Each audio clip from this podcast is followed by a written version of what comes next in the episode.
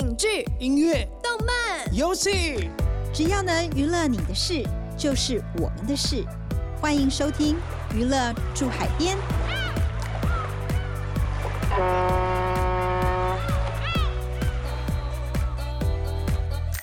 大家好，欢迎收听由静好听与静周刊共同制作播出的节目《娱乐住海边》，我是静周刊娱乐产业组记者向怡斐。我是对记者咄咄逼人、讲话又经常失态的灭绝师太。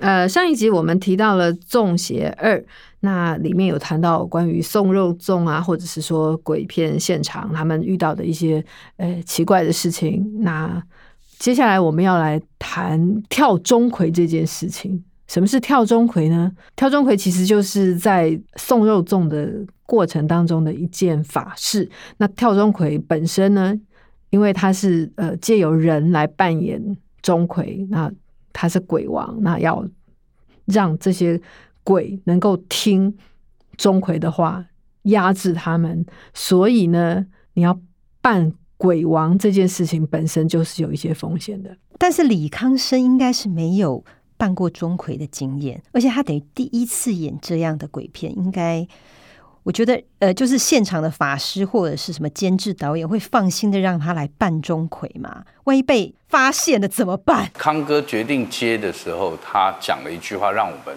措手不及，就说他说那既然找我演了，那我要亲自跳钟馗，他要在里面跳钟馗这一段。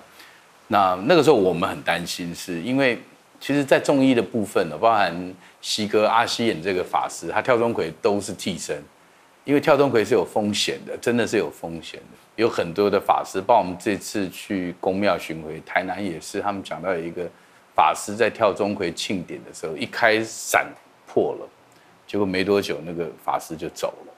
那这一类型的事情真的很多，所以当时甚至我们中药顾问都很担心，都都觉得因为这是很风险很大的事情。那我们也后来请示，当然这个老师在，也都做了很多的防护措施。对，因为跳钟馗是有很大的风险的，所以为了他这个要自己跳，我们又团队又多了很多的那个防护措施。他分析说，其实他都知道，他都知道，但他就是坚持他要他坚持自己下。他很坚持要自己跳。我们在拍的时候都是甚至差一点出过一次事情。因为那时候老师，我还特特地请老师帮我们设结界啊，就是你就真的好像是那种漫画、动漫会看到一些事情，就是老师说，哎，神尊在你手上弄了一条金线，我的手上，他说你到时候遇到状况，你可以，他就告诉我怎么做那个手势，然后就会开启一个防护网，就是会会让那些无形可以不能进来这样子。然后，然后除此之外，就是康哥，就是康哥在办那个奎爷像的时候，因为刚监制说为什么会这么危险，是因为他们因为魁爷是抓鬼的，如果被无形的认出你是假扮的，他们反扑力量会更大，所以他们就这个东西会很小心。然后呢，我那时候就请老师说，那还是可不可以还是帮康那个康哥做一点点保护呢？他就说有，他就帮康哥在腰间挂了一个令牌，就都都是都是无形的。一个无形的令牌，这样。那扮钟馗的时候，其实是不能讲话。然后呢，我们当下在拍的时候，我们也不能说他的名字，我们只能尊称他魁爷或钟馗。所以，我们其实我们都非常非常的小心。但是你这你也知道，因为一整天下来不讲话，其实是很痛苦的一件事情。还有一个禁忌是，你往前走的时候不能回头。那康哥就有一次就是不小心回头了一下，然后就整个头晕了，晕了一下。然后隔没多久，老师就问我说：“哎，你们办的时候还好吗？”然后他就说：“康哥因为有回头了一下，所以还好有那个令牌，所以才比较没事。所以其实有很多有很多状况是，你说相信吗？好像也不能太迷信，但是你不相信吗？好像又不对。对，所以我们就真的是完全是希望说，因为还是希望工作是顺顺利，大家可以工作平安，出入平安。所以其实我们做了很多。连我自己，连我自己现在回想起来都觉得哇，很多超级不可思议的事情这样。说到导演廖世涵的遇鬼经历，我觉得他真的是超经典的。我记得哈，他在三年前拍《直剧场一积木之家》的时候，是不是就遇到不少的鬼事？没错，不过严格来讲，其实他那个时候还他是在还没有拍电影之前，没有拍《积木之家》之前，就已经遇过这种灵异事件，而且。遇到的不是他本人，而是他的儿子。啊，对对对，我想起来了。当年廖世涵呢当导演拍《积木之家》的时候，他儿子好像才两岁，现在诶掐指一算，应该也是五岁多了哈。当时他就就提到说，他小孩从出生到两岁，经常就会在半夜醒来。然后呢，他因为拍了《积木之家》，所以去道馆请教了一位师姐，趁机呢就问了一下他小孩的情况。然后这位师姐听说，他就听着听着，眼睛就望向别处，然后就讲出一些听不懂的话。再对廖世涵夫妻说：“其实你的儿子从出生就被无形的东西跟着。我其实是我其实是相信，但是我因为没遇过，所以我我我就是觉得说，我就放在心里面去尊敬这样子。但这个东西其实就讲一个实际例子，因为这因为就发生在我我身上，我就是觉得说，就这么巧，因为我们在做功课在拍之前，我就是去采访这个师姐。”然后那个师姐那时候在台中做法会，然后我们就特地南下到台中去找她，这样。然后聊完之后呢，聊完之后，因为我是跟我老婆去，我老婆也是《梦里的一千道墙》的编剧，就同时有一些问题要问她，同时问这样子，我问我的，她问她的这样。然后问完之后，都的空档，我们就已差不多要结束了。然后我老婆就问师姐说。师姐，那我可不可以耽误你一点时间？我有个私人的问题想要问他，这样子，因为他就说我的小孩，因为那时候老大两岁了，然后他就说我老大就是从出生到现在，常常就是半夜会惊醒。他想问师姐到底是什么原因，这样子，为什么半夜会惊醒这样？然后忽然间师姐就看别的地方，眼神就看别的地方这样，然后就开始讲天语，就叽里呱啦叽里呱啦，就我也听不懂他在干嘛，就讲天语。然后讲完之后呢，他就说他就说我小孩有被跟到。我就忽然之间就毛了一下，我就说：“操，是被跟到，是存在我们家吗？还是他生来就跟来了？”他就说是生下来就跟来了，就是我小孩的前世的妈妈跟来了。他就说，因为前世小孩先投胎嘛，但是他妈妈还没投胎，舍不得，然后就跟过来了。我我就看我老婆一下，说：“这会怎样吗？”这样子，我老婆就很紧张，就问他这样。那个师姐当下是说：“其实不会怎样，因为其实这些灵界其实可以沟通，你心里面跟他沟通还是可以沟通的这样子。”但是师姐又又说了一个，就是说，如果你们觉得还是毛毛的话，等到下礼拜他回台北，因为他他的法会在五谷，等他回台北之后，可以带带我儿子去找他。中间我们就讲了很多太多例子，我们就跟师姐讲说，比如说我小孩半夜会会半夜会惊醒，然后就不要不要，会让我很紧张，这样不要不要这样，我会大喊这样子，然后不然之间会不然就是忽然之间会会忽然很害怕，就说衣架衣架走过来了，会这样子。就是那种直立式的衣架，那衣架走过来，然后很害怕，抱着是真的发抖的那一种，抱着我们那样子，然后讲说衣架怕怕，衣架好怕这样子，会讲这种事情这样。所以我们就因为这种事情就告诉师姐，然后师姐跟我们讲这个，我们说真的假的，会有这个事吗？然后我们当下心里面念头就是，好吧，我们再再观察看看好了这样。然后那一天晚上我们就要准备回台北，我们是住在住在那个老婆他们的家这样，然后我们就从。我要去取车，然后我们老婆就在一楼等，抱着抱着小孩在等等我开车过来。然后那时候我老婆就就有点有点好奇，就问我儿子，就说你是不是觉得我们家有别人？然后我儿子就他就抱着他嘛，儿子脚脚在那踢踢踢踢踢这样子，然后忽然就点头，就嗯。然后我老婆说：是哦，那这个人他有名字吗？然后他也是这样踢踢踢，他说叫 Lily。他就忽然叫是 Lily，然后我老婆就更更好奇了。哦，那 Lily 现在有在吗？他就忽然指前面，老婆吓死了。然后就，然后我老婆就就没讲话，那时候就没讲话。然后我车就来了，然后就 我就上车了这样。那这件事情是我上了上了车之后，老婆忽然就跟我讲说：“你知道我刚刚发生什么事吗？什么什么这样。”然后我就心里呢。好吧，那我我要先问他说莉莉有在旁边吗？他说你不要问好不好？那反正回回到台北之后呢，我们就有把这件事，因为那时候有找我老婆的妈妈来来帮忙一起带小孩，然后他妈妈是基督徒，那我们那时候就把这件事情告诉他妈妈，然后他妈妈就说，难怪我常常觉得我儿子常常会对着一个地方喊什么什么的，然后我们就说妈你不要这样子，因为已经就觉得这个事情不要不要太太迷信这样子，这当中我们又去。找了另外一个受访者，也是师姐，哦，在这之前呢，其实后来师姐回到台北了，那我们有去找，我们有先去找那个师姐，去那个法坛去找那个师姐这样子。然后那个师姐一来也是说，那个前世妈妈有跟来这样，然后呢，她有跟她的神沟通说，那怎么处理这样子。后来神告诉她说，好，要把它收收掉。然后她当场就做法，什么什么什么的，然后弄了一个葫芦这样子做法这样子，然后就就反正弄就收收收进去了这样。一收进去之后，我本来想说，好，一收进去应该就好了，没事了这样。结果那个师姐就交给我们三瓶三瓶水，就说这个呢，你们回去回去之后就每天就大概连续三天，就是用一半的水跟跟清水就混着，然后让让小孩洗洗，连续洗三天这样子。那我那时候有点有点觉得说，还要做这个事吗？有点好像太多了这样。再加上那个外婆是基督徒，我们想说好吧，就不要讲，那再多讲又又多那个。所以这件事我就没做，所以反正隔天呢我就没做了嘛。然后当天晚上我儿子又惊醒，那种惊醒那个凄那个凄厉程度又跟以前一样，就不要走开，那里又又来了这样子。然后隔天呢我们就去问了，就我刚刚说又问到另外一个个案的那个老师，我们就跟他讲我们前面遇到这个事情，遭遇到这个事。然后老师也是忽然这样子，就眼睛这样这样看别的地方。那个前世另外一个老师他说那个前世妈妈还在，我说啊，不是已经收到对，不是收。他就说还在，但是他这次离我们远一点，他在门外。他当下其实只是灵体被打散、被打弱了，他并不是整个不见，他只是退了一点这样子。然后我就说怎么办呢？然后那个老师就说：“我帮你用沟通啊，你有没有什么话想要跟那个前世妈妈讲？”然后我们就沟通，然后那个老师帮我们沟通，就说我们其实是希望怎样怎样讲，我们一定对这个孩子很好啊什么的，我们就我们就用这样子请那个老师帮我们讲。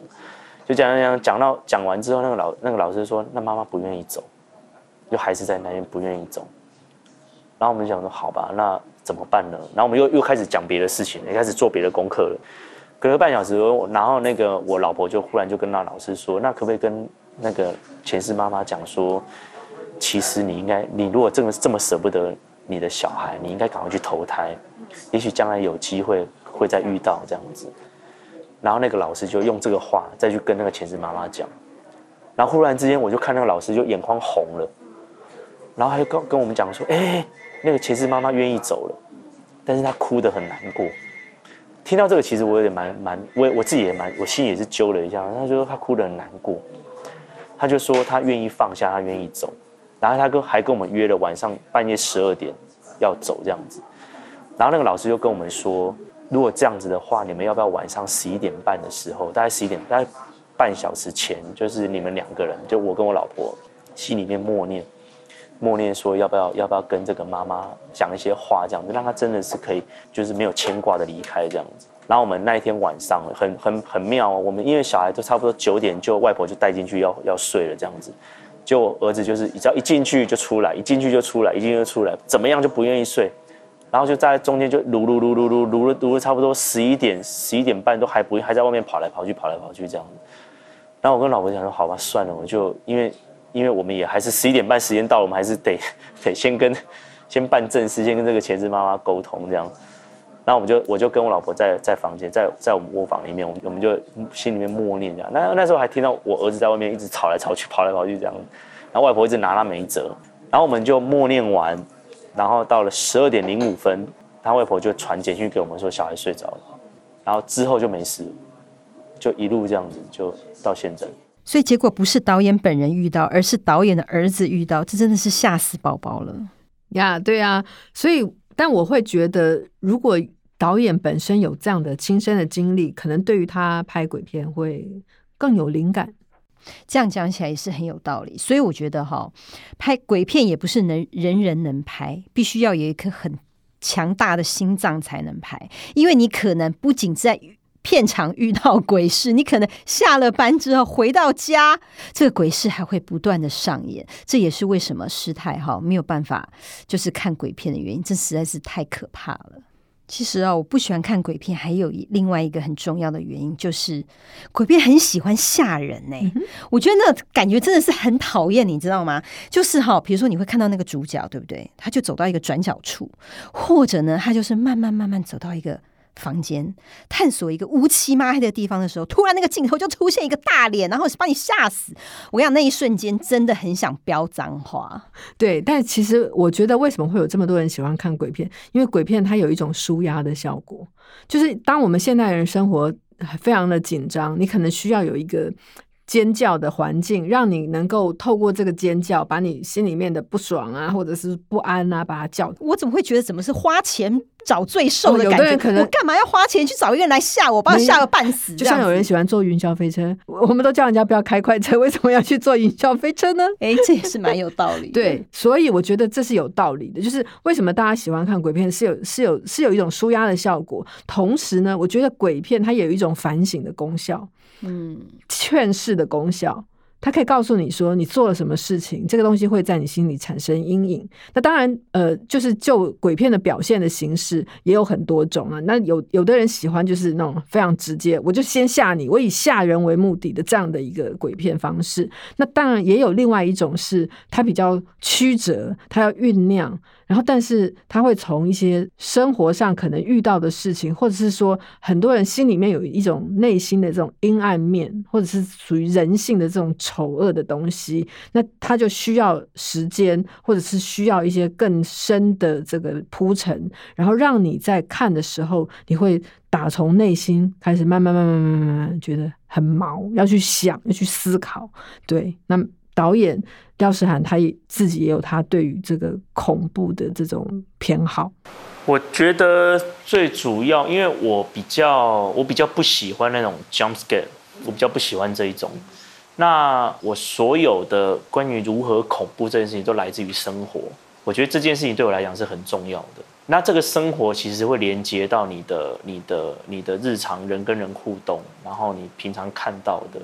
所以我其实蛮希望做出来的东西都是接地气、有共鸣的。然后我又不喜欢单纯吓人，所以我 我习惯做的是说，我希望你看完这部电影，你你走出去，你会得到一些回馈，或得到一些你看到的一些什么，而不是单纯说“哦，好可怕，好可怕”。但是可怕完之后没了，我不太喜欢做这件事情。不管是积木之家、重一、重二，其实我在这个过程当中，其实我在创作或者跟编剧讨论过程当中，我其实。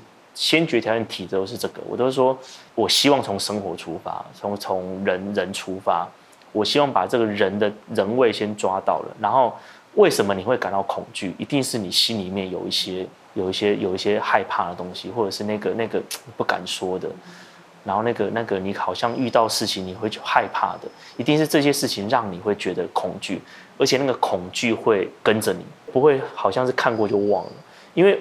我们得到太多国外的那些鬼片的一些讯息，那个讯息其实就真的是对我来说就是离我们有点远，但是因为声光做主了，我们怎么害怕就是害怕了。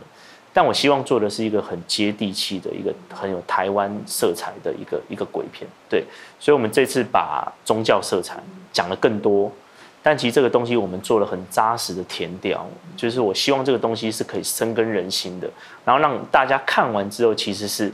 有得到一些他们想看到的东西，比方说我们这一集其实就讲，除了是尊重生命，其实我也希望说，大家看了这个片子之后，可以可以相信自己，因为每个人其实有些时候就是你不相信自己，所以你不相信自己为什么会变成这样子，所以你会选择逃避。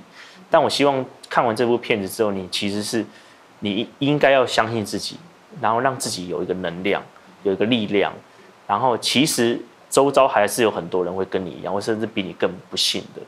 但是他们都还是很努力的在生活着，对，这个是我做这部片子的一个一个一个初衷，这样子。我觉得啊，刚刚怡菲姐说的非常有道理，就是呢，这鬼片呢，看鬼片虽然除了可以舒压之外，其实还有一种劝世的效果，就让我想到了。我们其实啊，除了可以跟那个男男女朋友啊，跟你的另外一半去看鬼片之外，其实你可以约那个你讨厌的人一起去跟你看鬼片，因为你可以趁这个鬼片可以让他反省一下，又有劝世的效果。因为你可能平常在劝他，他可能没办法听，对不对？但你借由这个鬼片呢，可以让他觉得啊。原来我的心里 是这么的阴暗呐！而且我觉得哈，就是近年啊，台湾开发这些鬼片呢，我觉得对推展国片市场来说是一个很不错的方法。比如小兵立大功啊，用一个比较低成本的的呃。的制作，可能就会有一个很好的一个票房。尤其对于国际市场来说，其实越在地的故事就是越特别。人家就讲说，越在地其实就是越国际。不过遇到这些有的没的哈，真的是拍鬼片的职业伤害耶。呀，没错。其实我觉得这个拍鬼片呢，只要你呃事前准备的充分，然后加上呃有有这个前置作业做的非常的完整，而且你故事能能够做的很好，其实我觉得拍片现场大概都不会出什么大状况了。而且就我所知，他们很多这个老师，他们都会在现场。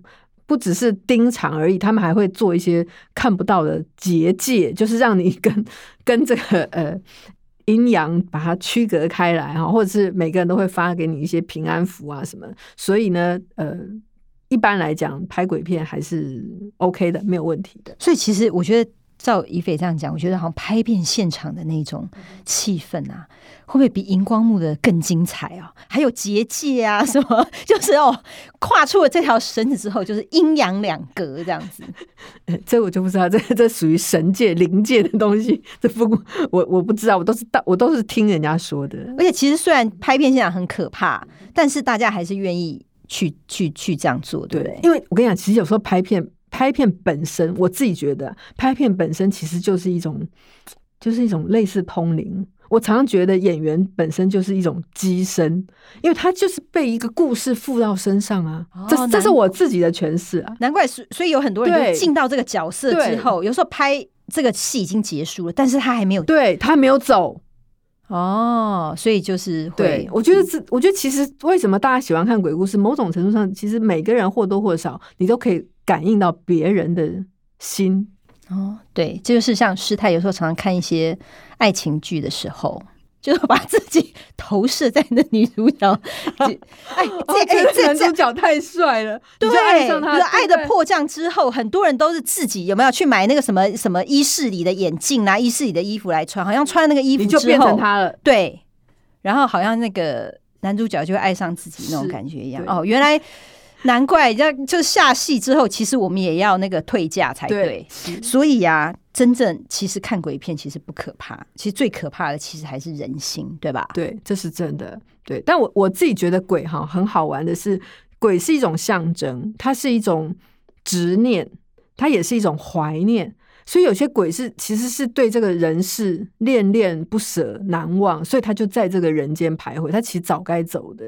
对，从某个角度来看，其实鬼片它也它有很深的感情在。所以，我呃，不同的导演他们在诠释不同的呃鬼，或者是在拍鬼片，有的人会拍的让你觉得很恐怖，但也有的人会让你觉得很感人。我觉得这就是呃鬼片它很特别的地方。为什么会有这样的一个类型电影？嗯，听。今天跟那个一菲姐的一席话呢，犹如醍醐灌顶。那么大家今天是否才深刻的了解，其实拍鬼片的幕后工作是如此的辛酸，又充满灵异世界的危险与刺激呢？那么大家就一定要支持本土的国片啦！记得大家一定要跑去电影院看，肩膀才比较不沉重哦。谢谢大家今天的收听，我们下次见。